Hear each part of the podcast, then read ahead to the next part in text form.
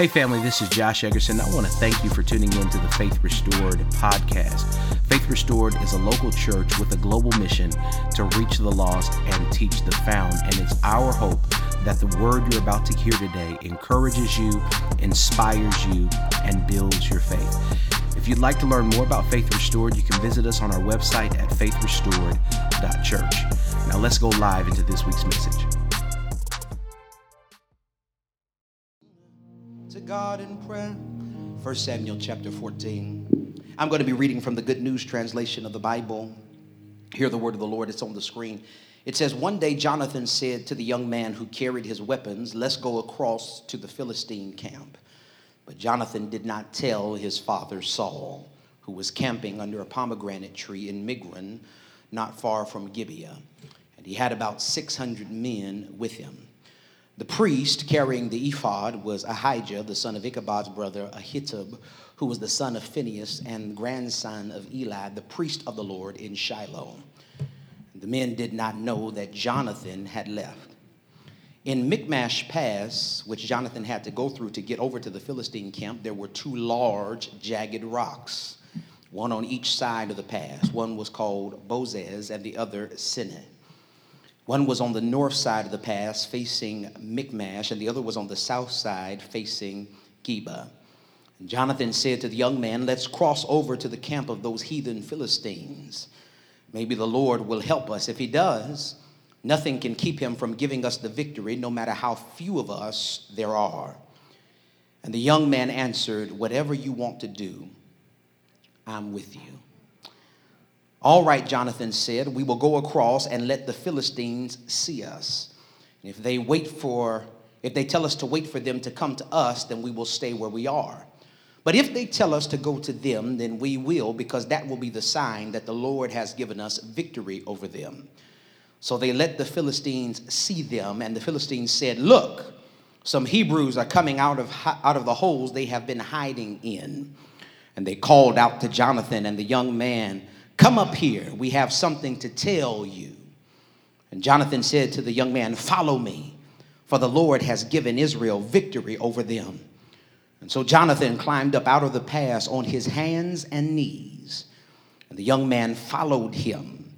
And Jonathan attacked the Philistines and knocked them down, and the young man killed them. And in that first slaughter, Jonathan and the young man killed about 20 men in an area of about half an acre. All the Philistines in the countryside were terrified. The raiders and the soldiers in the camp trembled with fear. The earth shook, and there was a great panic. I want to draw your attention uh, to verse 7 for the purpose of preaching. And the young man answered, Whatever you want to do, I'm with you. Amen. Do me a favor, look at your neighbor and say, Neighbor, I need a holy hookup. Amen. Find another neighbor and say, Are you the one? Or should I look for another? Amen. Amen. You be seated. That's what we're going to talk about. I need a holy hookup. Amen. I need a holy, holy hookup. Father, thank you for this time. Help us now in Jesus' name. Amen. I need a holy, a holy hookup. I absolutely hate being late.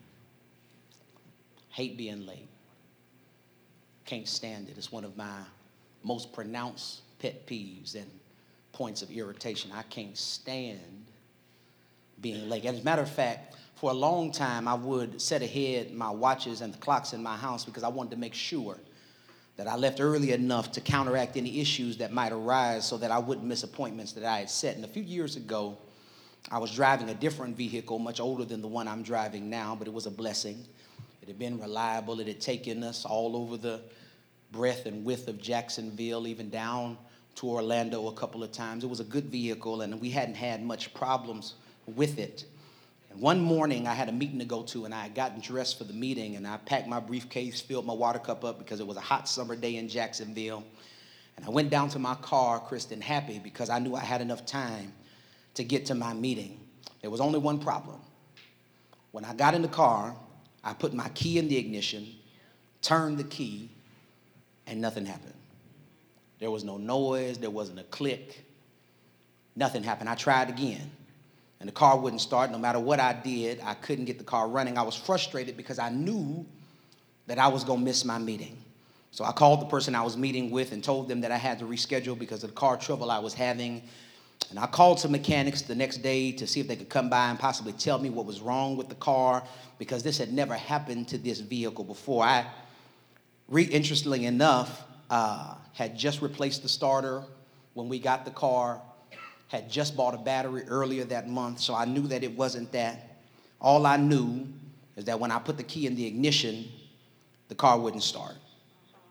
Interestingly enough, while I was on the phone calling mechanics, somebody was at my house to replace my garbage disposal, and the man heard me calling different mechanics, seeing if they could come and look at my car. And so he asked me, What's wrong with the car? I said, I don't know what's wrong with the car. All I know is that when I get in the car and I try to start it, it won't start. He said, Well, uh, Rev, before you spend all that money, do you mind if I go down and look at the car? And I said, uh, Yeah, man, sure. Go ahead and look at the car. I don't mind. And so I went down to the car, I popped the hood. He goes under the hood. Then, after he looks under the hood, I'm sitting in the driver's seat of the car with the key in the ignition. He grabs a wrench out of his bag, goes back under the hood, and says, Try it now. So I turn the key, and this time the car acts like it wants to start, uh, like it wants to turn over, but it doesn't start. He picks the wrench back up, goes back under the hood, Pam, and then he says, All right, Rev, try it now. And so I turn the key, and the car turns over. And when I asked him what happened, he said something to me that blew my mind. He said, Your car is fine, your battery is good. The problem was with your cables. You had a bad connection. And I told myself when he told me that I was going to find a way to preach that because the reality of life is I had replaced the starter, I had bought a new battery, the car was full of gas, but I had missed my appointment. Not because the car was in bad shape, but because I had a bad connection. And beloved, whether we know it or not, that is the condition of many of our lives. We have places that God wants us to go. We have purpose that God wants us to pursue, dreams that God wants us to chase, but we can't get there not our because our cars, not our cars, but our lives have been crippled by a bad connection. We are stuck, unable to get to the place that God wants us to be because we have attached ourselves improperly. And I know that no one wants to admit it, but the truth is, deep down on the inside, we know that we are bigger than the circle that we find ourselves in. We dream bigger. We believe God for bigger things. We pray bigger prayers and we have bigger purpose, but we find ourselves stuck, seemingly about to miss our date with destiny. Because even though we have purpose, even though we have plans, even though we have goals, we have been crippled because we have bad connections. And I know that this notion flies in the face of this me, myself, and I individualistic version of Christianity that we've created in the 21st century. This notion that all we need is us and we'll be good. But the reality is, God uses relationships to, to position us for purpose. When God gets ready to elevate you, to empower you, to educate you, or enhance you, He does it by sending you a relationship that is designed to get you to the next level. This is why relationships are so important, beloved. And that's why I'm going to take the time to teach on it at least once every year because relationships are the vehicles that God uses to get us to the place of purpose. This means that no matter how great your purpose is, you can't get there by yourself. You need God, that's true, but you also need people who God has assigned to your life to get you to the place God has destined for you to be. And we know this to be true because no matter how much of a loner we claim to be, no matter how much of an introvert we are, deep on the inside, even if it's just one real one, all of us desire to have a relationship that will enhance our lives. And the trick of the enemy is to stop us from getting to the place of purpose by getting us caught up in babysitting the wrong connections, the wrong associates, the wrong business partners, the wrong relationships, and yes, the wrong friends. But if we're going to get the victory in our lives, then we have to decide that what is down on the inside of us, that vision, that plan, that dream, that purpose, is too important for us to settle for any kind of friend. But this is the season of our lives that we need a holy hookup. And it doesn't matter how gifted you are, it doesn't matter how great your purpose is, you need a divine connection that will deploy you into destiny. But the problem is, most of us don't have the right connection, not because God doesn't send them, but because we miss holy hookups when they are presented to us. And although we miss them for several reasons, uh, I, for the sake of time, I'm going to highlight three of them if you're taking notes. Number one, we miss holy hookups because we ask God for comrades when we only have the maturity to handle cosigners. God help me. I, I, said we, we ask God for comrades when we really only have the maturity to handle cosigners. The truth is, many of us pray for God to send us friends, but we really don't want friends. We want people who are going to cosign. Uh, we want people who are going to give us affirmation, but, will not, but who won't hold us accountable when we're engaged in a behavior or locked in a cycle that they know is not the will of God for our lives. And we may never admit that this is how we feel out loud, but we distance ourselves from people as soon as they say something negative about a choice we're making, and then we begin to point out flaws in them as if they can't say anything to us because we know stuff about them. But that's a sign that you're not mature enough for real friendship because true True friendship means that you are as willing to receive constructive criticism from me as you are willing to receive praise from me. And if you can kick it with a person, go out to eat with a person, go to the mall with a person, let a person like your statuses on Facebook and pat you on the back every time you do right, but they don't have the ability to check you when you get wrong, then you're not mature enough to handle real friendship. Because real friends are not just in your life, hear me, to gas you up, but real friends are in your life to grow you you up. God help me. Let me say that one more time for the slow people. Real friends are not just in your life to gas you up, real friends are in your life to help you grow up. And if you're going to succeed in this next season of your life, then you have to be willing to deal with hurt feelings if the hurt feelings will help you grow. God help me. Is there anybody here who can say, I don't need friends that will spare my feelings, but if you got to hurt me with the truth, I'm willing to deal with it because while the truth may hurt, it doesn't hurt worse than staying the same and I can't afford to live like this anymore. God help me. God send me some friends that are going to tell me the truth about me, that are going to tell me when I'm trifling and when I'm raggedy and when I'm acting crazy and when I'm not serving God the way that I should. God send me some people that will look me in the face and say, I love you, but you tripping right now. No, you weren't mean. You weren't, you were being mean to your spouse. You were being mean to your kids. You, you, you're trifling. You party too much. You eat out too much. You don't go to the gym like you should. You don't take care of your body body and you wonder why you're always sick. I need some people that'll hurt my feelings but will help me grow. Yeah, yeah, we miss divine connections because we ask God for comrades when really we're only mature enough to handle cosigners, people who will affirm our foolishness and never correct us. But secondly, we miss divine connections. I got to move because we'd rather suffer through one sided friendships than wait alone for the right connection. Let me run that back because I don't think you heard me. I said we miss divine connections because we would rather suffer through one sided friendships than wait alone for the right connection.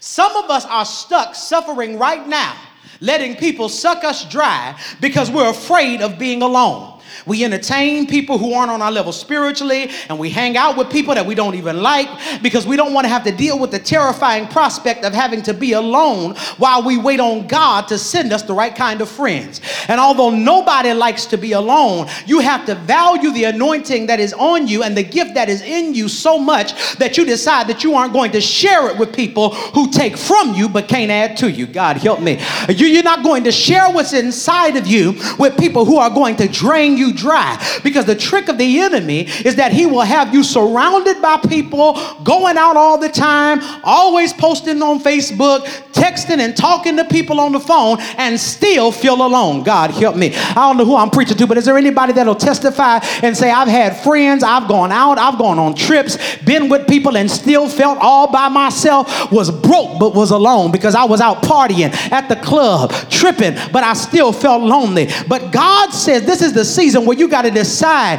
that you value yourself enough to say, I would rather be alone by myself, waiting on God, than be alone surrounded by people. This is the year where you got to declare that it's lonely, but at least I don't have leeches. God help me. I'm waiting on God, even if that means I got to wait all by myself. God said this is the season where you got to be okay with being by yourself, where you got to be okay with nobody ringing your phone and with pressing ignore on people who do call you because they don't have anything constructive to add to your life. This is the season where you got to stop just busying yourself because you don't want to have to look in the mirror and deal with the inconsistencies that are in your soul. This is the season where you got to stop scrolling on Facebook and start opening your Bible because not only do you read the Bible, but you got to take the time to let the Bible read you. And God says, I'm clearing people out of your space, not because you're not likable, but because I'm trying to protect what's on the inside of you. Some of you don't even have the spiritual awareness to understand that you're not by yourself because don't nobody like you. You could call somebody right now and they come and see about you if you wanted them to. But the reason why God has you isolated is because He's trying to protect the gift that's on the inside of you. I got to move. So, so we miss divine connections because we'd rather suffer through one sided friendships than wait alone for the right connection. Uh, but then, thirdly, uh, we miss divine uh, connections. We miss holy hookups because we have made ourselves emotionally sick by seeking nourishment from a friendship that we've kept past its expiration date. Uh, I, I, say it because y'all don't hear me. I, I, I said we've made ourselves sick by trying to get nourishment from a friendship that we've kept past the expiration date. Okay, hear me good. Anything that you keep past this expiration date is going to spoil. And that's whether it's milk, whether it's meat, whether it's eggs, or even if it's a person. And we got to be mature enough to understand that although sometimes God is kind enough to send us lifelong friends, most often our friendships are for seasons and for reasons. God help me. Either they are sent to be a blessing to us while we are in a specific season of life, or they come to teach us a specific lesson about ourselves. Here is the problem once the season is over and once the lesson has been learned, there is no longer any room for them in our lives. And many of us are trying to navigate tight spaces because we're trying to squeeze a friend into our space that used to be good to us, but what we're doing is hurting ourselves because we don't want to admit that we've grown and we've changed, and what used to feed us when we were immature will turn our stomachs now because we're not where we used to be. God help me. Oh, God. See, uh, there was a time in my children's development where Similac and Enfamil would nourish them, but if I tried to give that to them now, it would turn their their stomach because they're at a place in their development where what used to help them is no longer healthy for them anymore. God, help me. Oh, God. And we've got to be able to tell those friends that their season is up in our lives. And it's not because we're better than them, it's not that they are less than us, but they had an opportunity to grow and they didn't take advantage of it. So now what used to help us has become dead weight. And if you're going to find a holy hookup in this season, then you have to be able to look at those old connections and tell them, I appreciate what you did, but I can't get full today looking at pictures of what I ate yesterday. God help me. Oh God. Anybody ever been hungry? God help me. You I mean you really wanted something to eat. Have you ever looked at people's food pictures on Instagram and been able to get full? God help me. Uh, it don't matter how pretty the picture was. It doesn't matter how vibrant the the filter was on the photo. You can't get full looking at pictures of what somebody else ate yesterday. You can't even get full looking at the pictures of what you had for dinner last night. I don't care how good it used to be it cannot fulfill me anymore. And you got to learn how to tell people, I love you, but I got to let this go because I need to make room for a holy hookup. Oh, God, yeah, I got to make room for a holy hookup. See, some of us are unable to receive new things because God won't send us new things while the old thing is still sitting in the new thing space. God, help me. Oh, God, you praying for a man. You ain't got room for a man because you won't let your ex boyfriend go. God, help me. Uh, you're praying for a new job. You don't have room for a new job because you're still tethered to the old one. Oh, and you talking about my benefits. What's going to happen to my seniority? I, I don't want to start over in a new company. The devil is a liar. God said, if you want me to send something new, you got to be willing to let go of the old thing. God help me. God says, stop spoiling yourself by eating stuff that's past its expiration date. That church that you used to love is past its expiration date. Those, those, those people uh, at, at, the church that you used to kick it with, they were your friends. Uh, they used to hang out with you, uh, uh or you know, hang out with you. They go to church with you uh, and then kick it with the kick it at the club with you. But you're not a club person anymore. You you've grown.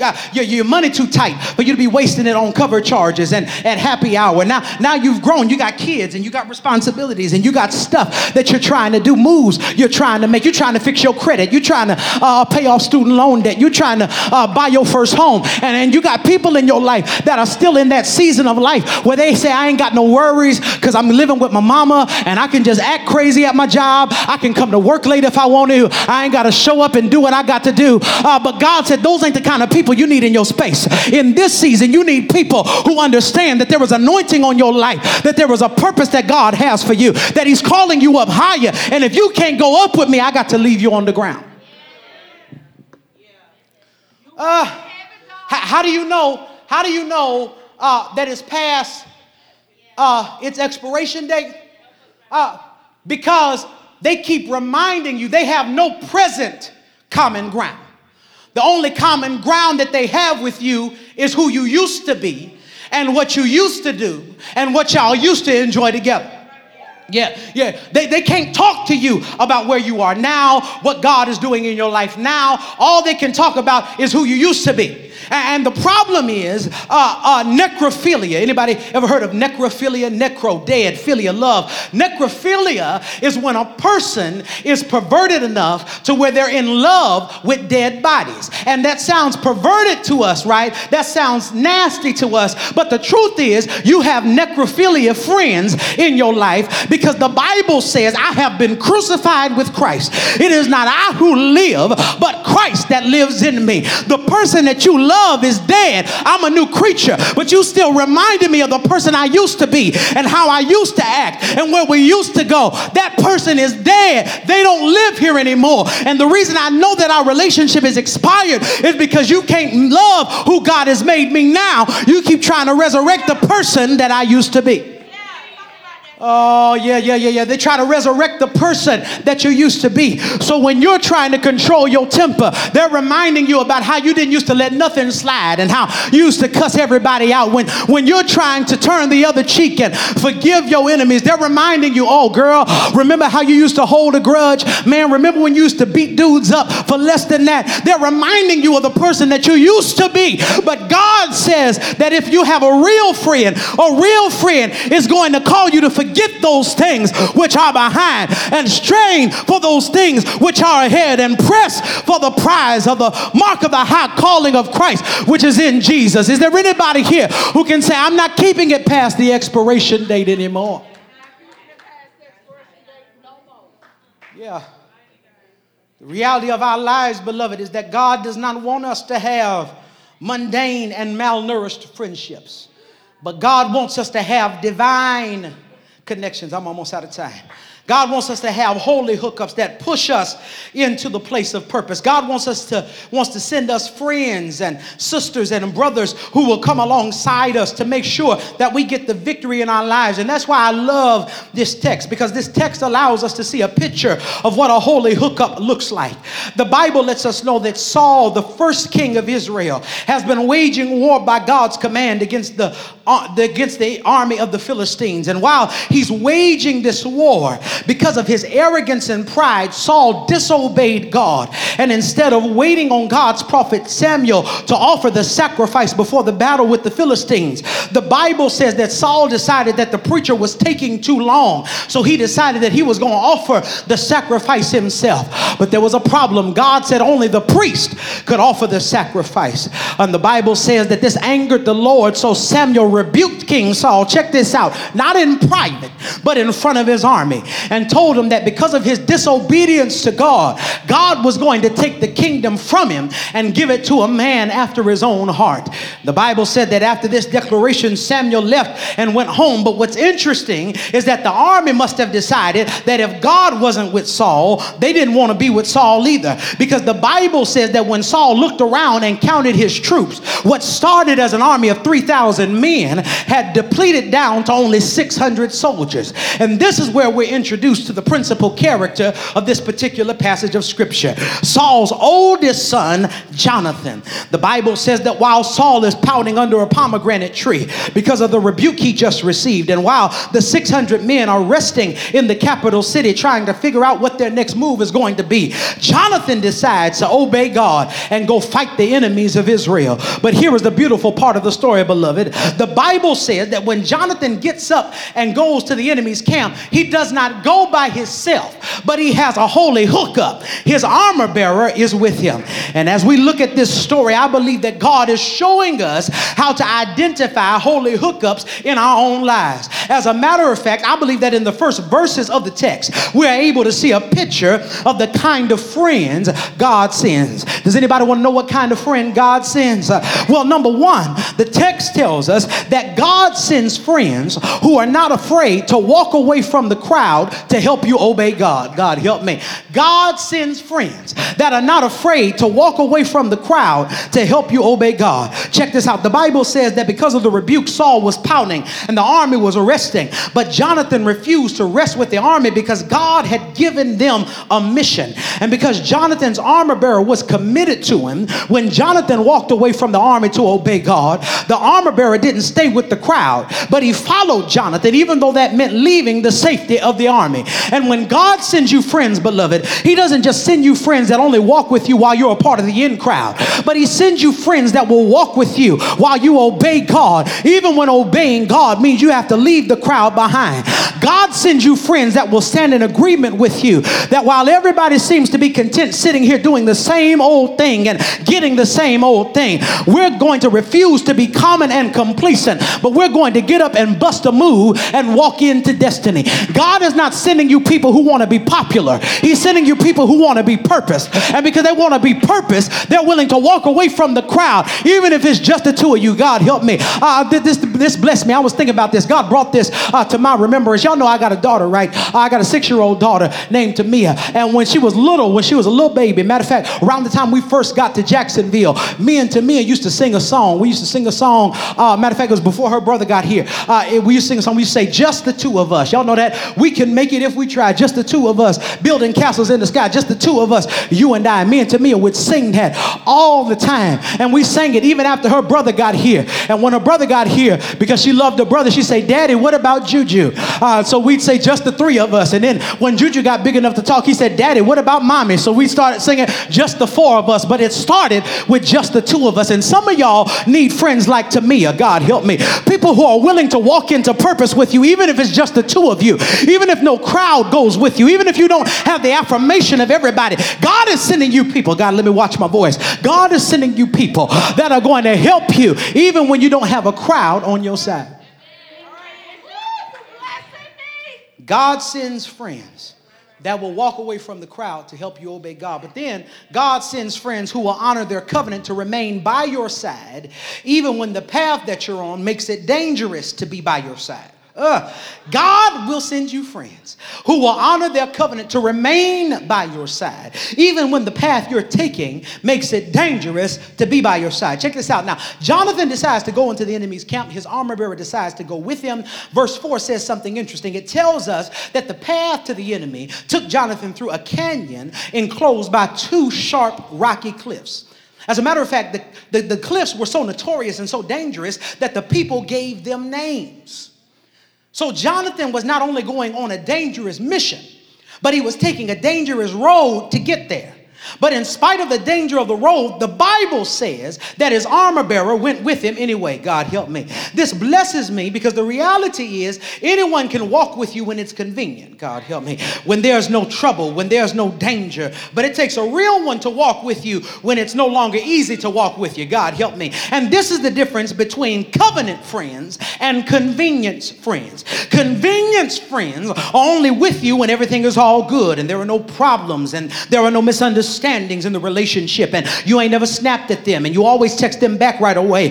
But as soon as there is trouble, a misunderstanding, some adversity, or they call you and because you're tired of dealing with people, uh, you don't answer the phone, they don't want to be your friend anymore. But when God sends friends, they are not convenience friends, they are covenant friends. Friends who say, Look, I don't know what's going on with you. You acting real stupid right now. I know you got a lot going on, and it seems like you're trying to run me off, but I'm not here because it's convenient. I'm here because I'm on on assignment. I don't care how crazy this thing gets. I'm not leaving because we are in covenant. God, help me. Let me help somebody understand covenant. Covenant is not just for married people, covenant is for kingdom people. And I believe that this is the season of life where God is freeing you from feeble friendships that only exist when there is no trouble. But He's sending you friendships that can weather the storms of life, adversity, and attitude, and still be standing after the storm. Look at your neighbor and say, Neighbor, this is is a season of covenant. God, help me.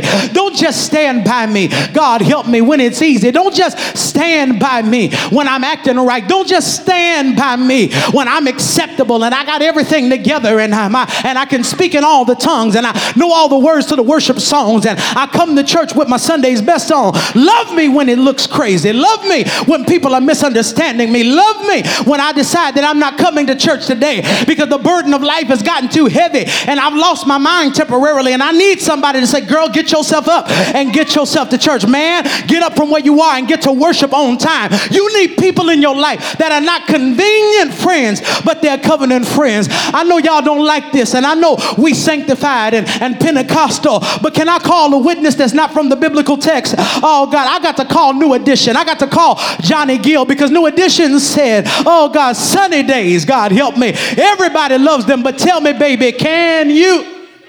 I knew I had a witness in the building. God says you need some friends that can stand the rain with you.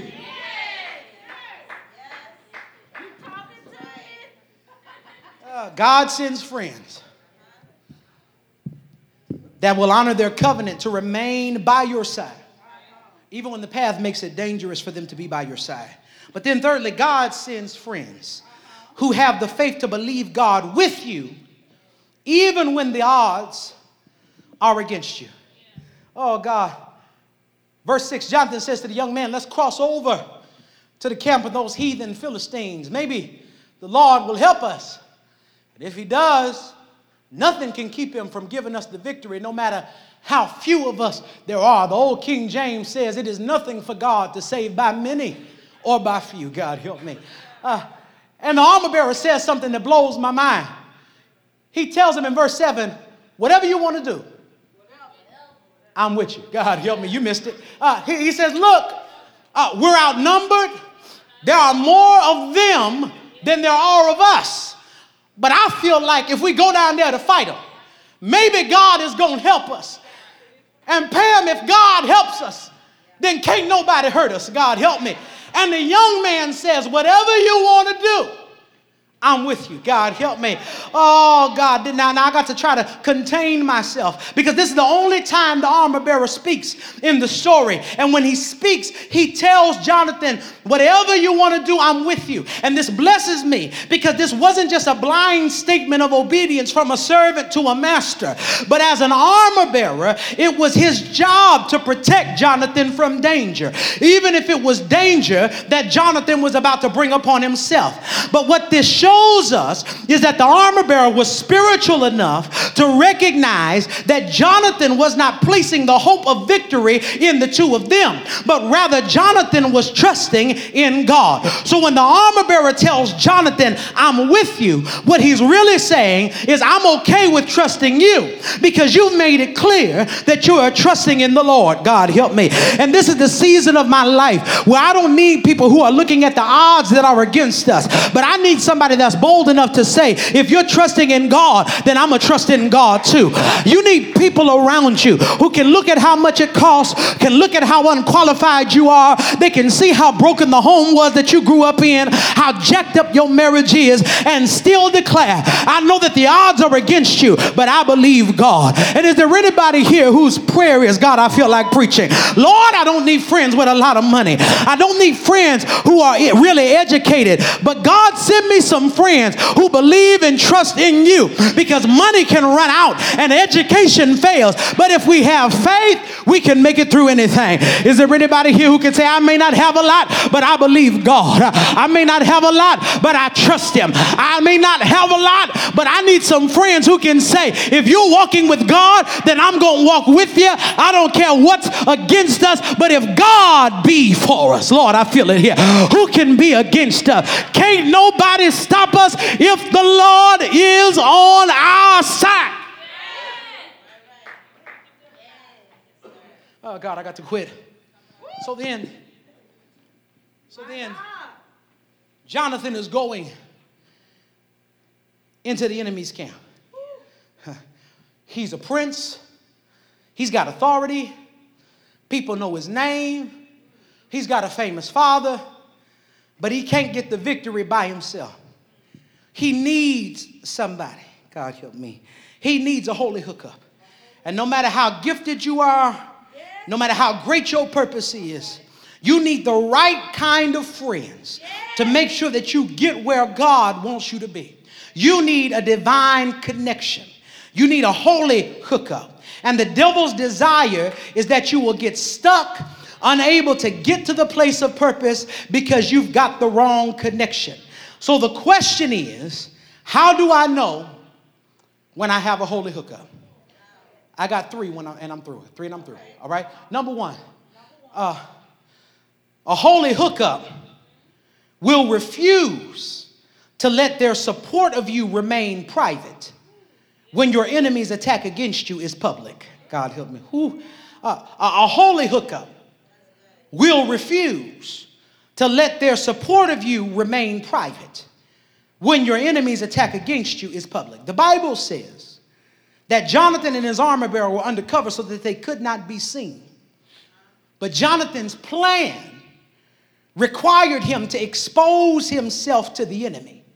And the Bible says that when Jonathan decided to let the enemy see him, he wasn't alone. But the Bible says that the armor bearer let them see him too. Huh. Okay.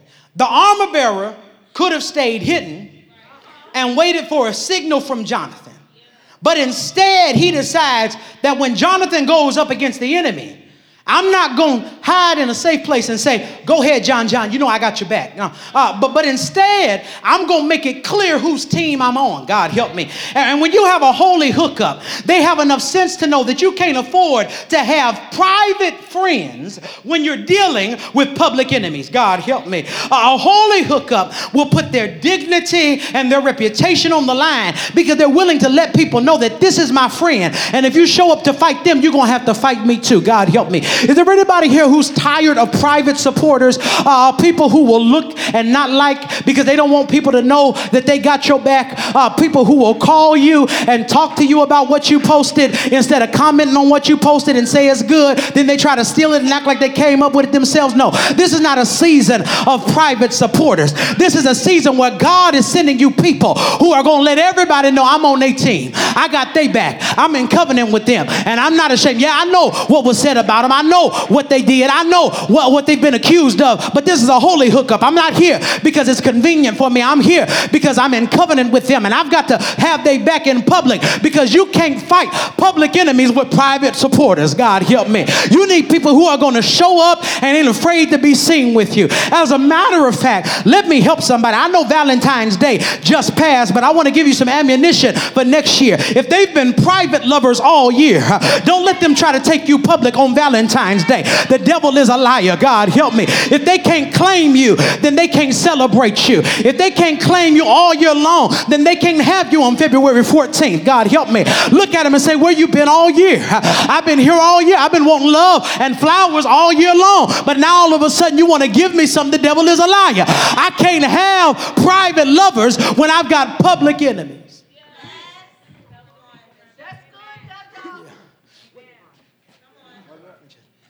Uh, he says, uh, uh, a holy hooker will refuse to let their support of you remain private when your enemy's attack against you is public. But then, secondly, I only got two more. A holy hookup isn't afraid to follow me into the fight, even if I have to go into battle on my knees. Mm. I'm gonna try not to shout. Uh, a holy hookup isn't afraid to follow me into the fight, even if I have to go into battle on my knees. Verse 13 says something interesting. It says that when they decided to go down and fight, Jonathan went down into battle on his hands and knees. But Jonathan didn't get down by himself. The Bible says that the young man followed him. It's interesting in the original language of the text because it is implied that when the young man followed Jonathan, he followed not just Jonathan's path, but he copied Jonathan's posture, meaning that he too got down on his hands and knees. God help me. And if you're going to succeed in this season, you need friends who are willing not just to go where you go, but you need friends who are willing to go how you go. God help me. Let me say that again. Uh, you don't just need people who are willing to go where you go. Because sometimes when you got purpose and you got destiny, where you're going is attractive. But when you've been called by God, sometimes how you go is not attractive as where you go. But you need people in your life who aren't afraid, God help me, to get down on their knees. As a matter of fact, you don't need friends who are prideful enough to where they're trying to stand up when God is calling you to get down. And now it is interesting because there are two distinct things that happen when the people of God get on their knees. Can I share them with you? Number one, the knees are a position of prayer. God help me. Somebody say prayer. Yeah, the knees are a position of prayer. And there are certain battles that we face in life where the odds are stacked heavily against us, and we need God to intervene on our behalf. And we can't afford to be connected to people who are too proud to fall on their knees and ask God to show up. So that means that I can't just evaluate friends by our chemistry, by our common ground, by our social connectivity, but I've got to evaluate friends now by their prayer life. God help me. Oh, Lord. I, I got to know how you pray pray before I can bring you into my circle. Because there are some battles that I've got to fight that can't be fought with fists, that can't be fought with bricks and with uh, uh, wine bottles. They got to be fought on their knees. God, help me. Tell somebody, I need to know can you go to battle on your knees? Yeah. But not only that, not only is, are the knees a posture of prayer, but the knees are a place of worship. Somebody say worship. Yeah, there are some battles that I have to fight through prayer. And then there are some battles that I have to win in worship, even in situations when worship doesn't make sense. And I need friends around me that don't look at me crazy when I get bad news and fall to my knees and lift my hands and say, God, I'm hurting, but I trust you. God, help me. I need some friends that will grab my hand and hit the floor with me because they understand that when the enemy is fighting me, worship is also warfare. And they're not going to let me go into battle by myself. God, help me. That's why I'm nervous for some of y'all who say y'all want to go higher in God, but then I watch you in praise and worship. God, help me. Oh, God, and I'm not trying to make fun of nobody. I'm not, I'm not trying to be a spectator, uh, but I can tell what your spiritual warfare is like by how you behave in worship. Because if Mike Holloway has to pull teeth to get you to lift your hands, and if the worship team has to get you uh, uh, get you to stand by singing your favorite song, and uh, they got to sing for 30 minutes, and you don't even show up to church until 9:30 because you don't like all that singing that they do. That lets me know that spiritually you're in trouble uh, because God says that there are some battles that you can only fight through worship. Let me help your Christian theology. Some of y'all come to church because you think you're here to get a word, but that shows that you are a consumer and not a producer because the word is what God gives to you. Worship is the only thing you can give to God. God, help me. Oh, oh, let me give you some good creative theology. Let me help you. Your money, you don't even give to God. Your money, you return to God because the earth is the Lord's and the fullness thereof. You, when you give an offering, you are not giving to God something that belongs to you. You are returning to God something that He loaned you that belongs to Him. But worship, God have mercy, is the only thing that you own that you can give to God as a gift. Your praise is the only thing, oh God, that you can give to God. As a matter of fact, the psalmist says, What shall I render unto God for all of his benefits? I will give him praise. God help me. Is there anybody here who can say, It's all I got? My hallelujah belongs to you. Not because it's what I want to give, it's all I have. Everything else I got, you gave to me. But the hallelujah is something that belongs specifically to me that I can lift up in the time of trouble and give you something that you didn't have. God help me. Your worship is the only thing that God asks you for that He can create for Himself. God help me. Your worship is the only thing that God asks you for that He can speak into existence. God breathed into you the breath of life, and He asks you to return that breath to Him, not in complaining, not in crying, but in worship and praise to Him. That's why I show up on time. That's why I got to be here at 9:04 because I don't want to just get a word, but I want to give God what He wants from me. Oh, God, I know y'all don't like this. I, know y'all don't like this. You, you want to stay at home and go to Bedside Baptist next week because you don't want to get up early in the morning and come to church. Oh, but the Bible says early in the morning uh, will I seek you. Uh, I got to seek you early in the morning uh, because the enemy don't stop coming after me. The devil is coming after me 24 hours a day. So I can't wait until 9:30. God, I feel it here to come and give you the praise. I've got to get up early and give you praise and glory.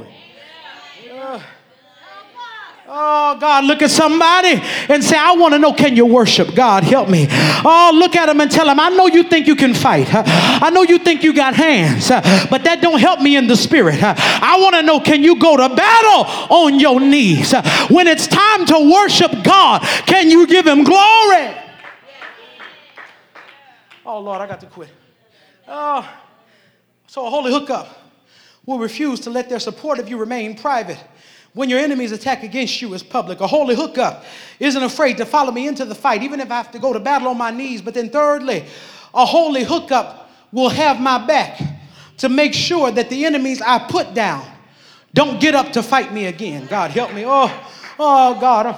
Oh, God, I'm trying not to scream. God, a holy hookup uh, will have my back to make sure that the enemies I've put down, God help me, don't get up to fight me again. Check this out. At the end of verse 13, uh, we see something powerful because it tells us how Jonathan and his armor bearer won the battle. The Bible says that once they got to the battlefield, after crawling to the battlefield on their knees, uh, Jonathan would knock the enemies down. And once they were knocked down, Jonathan's armor bearer would take his spear from behind them and kill them.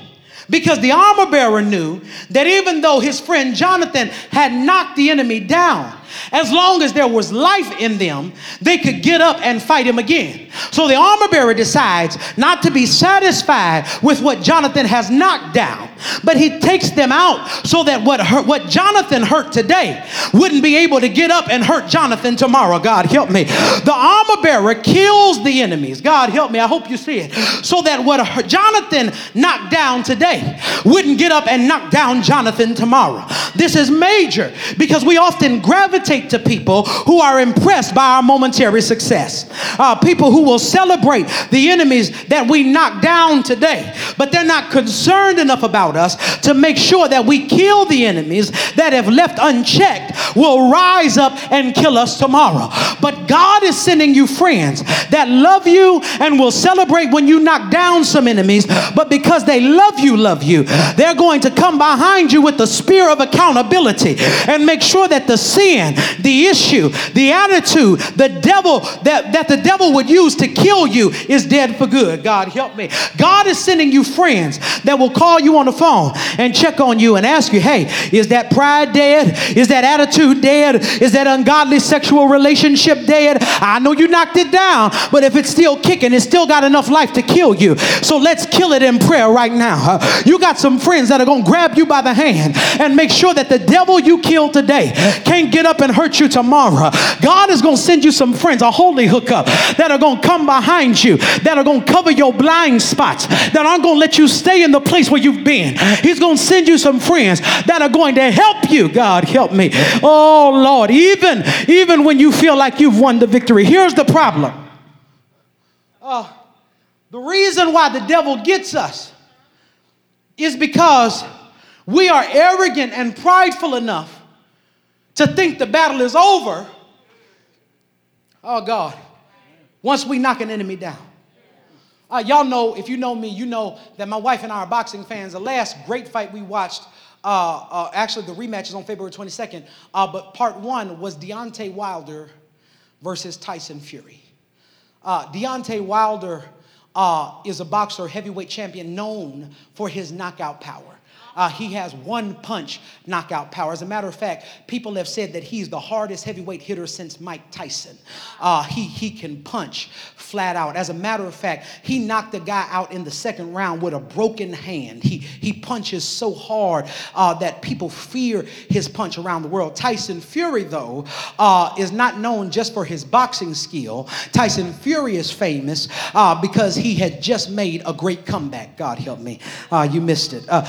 Tyson Fury uh, was famous not just because of his boxing ability, but he was famous because life had knocked him down and he had found a way to get back up. God help me. So, Tyson Fury, the knockout, or Tyson Fury, the comeback kid, is fighting against Deontay Wilder, the knockout artist. God help me. And what happens is, uh, twice in the fight, but specifically in the last round of the fight, uh, Deontay Wilder hits Tyson Fury clean with a right straight punch. He's a right handed fighter. The right straight is his hardest punch. He hits Tyson Fury clean in the mouth with a right straight. Tyson Fury falls to the ground like a dead man. Deontay Wilder has seen this many times before, so he doesn't even wait for the 10 count. He turns around, jumps on the side of the ring, starts beating his chest like he's got the victory, but then something happens that shocks everybody around the world world. It's like lightning struck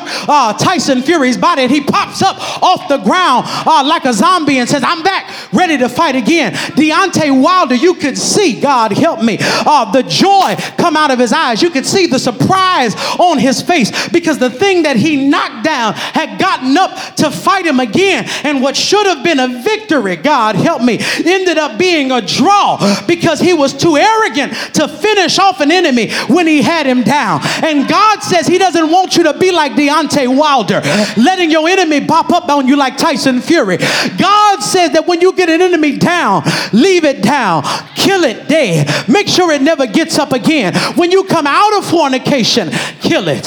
When you come out of lust, kill it. When you come out of adultery, kill it. When you come out of rebellion, kill it. When you come out of promiscuity, kill it. When you come out of being trifling, kill it. Don't don't let it get up again. And if you can't kill it by yourself, this is the season where God is sending you people that will kill what you couldn't kill for yourself. God help me. I feel like having church now, but we can't do it like I want to do it. But nudge your neighbor. Don't touch them hard because if you touch them hard, they might tear up your row. But just tap them real light and say, neighbor, will you fight with me? God help me. Or will you kill what I knocked down? Do you have my back? God, help me. Oh, God says this is the season where He's not going to fight, have you fighting by yourself. As a matter of fact, God says, God, I feel like preaching. Uh, God says that this is a tag team fight where you got to have a partner on your side. Oh, y'all, I promise I never do this, but Mike, come in and help me. I'm going to show y'all how God works this thing out. God says, I'm sending you a partner that will have your back when you go into battle. Come here, Mike. When you say holly, they'll say, Hallelujah. When you say thank you, they'll say Jesus. When you say God is, they'll say everything. When they say I'm going to praise him, they'll say uh, through all. God says, I'm sending you people uh, that are going to help you uh, and fight the devil with you. Can we try it? Can y'all be my partners? When I say hallelujah, you say. When I say thank you, you say. When I say God is good, you say. When I say all the time, you say. Now grab your neighbor by the hand and tell your neighbor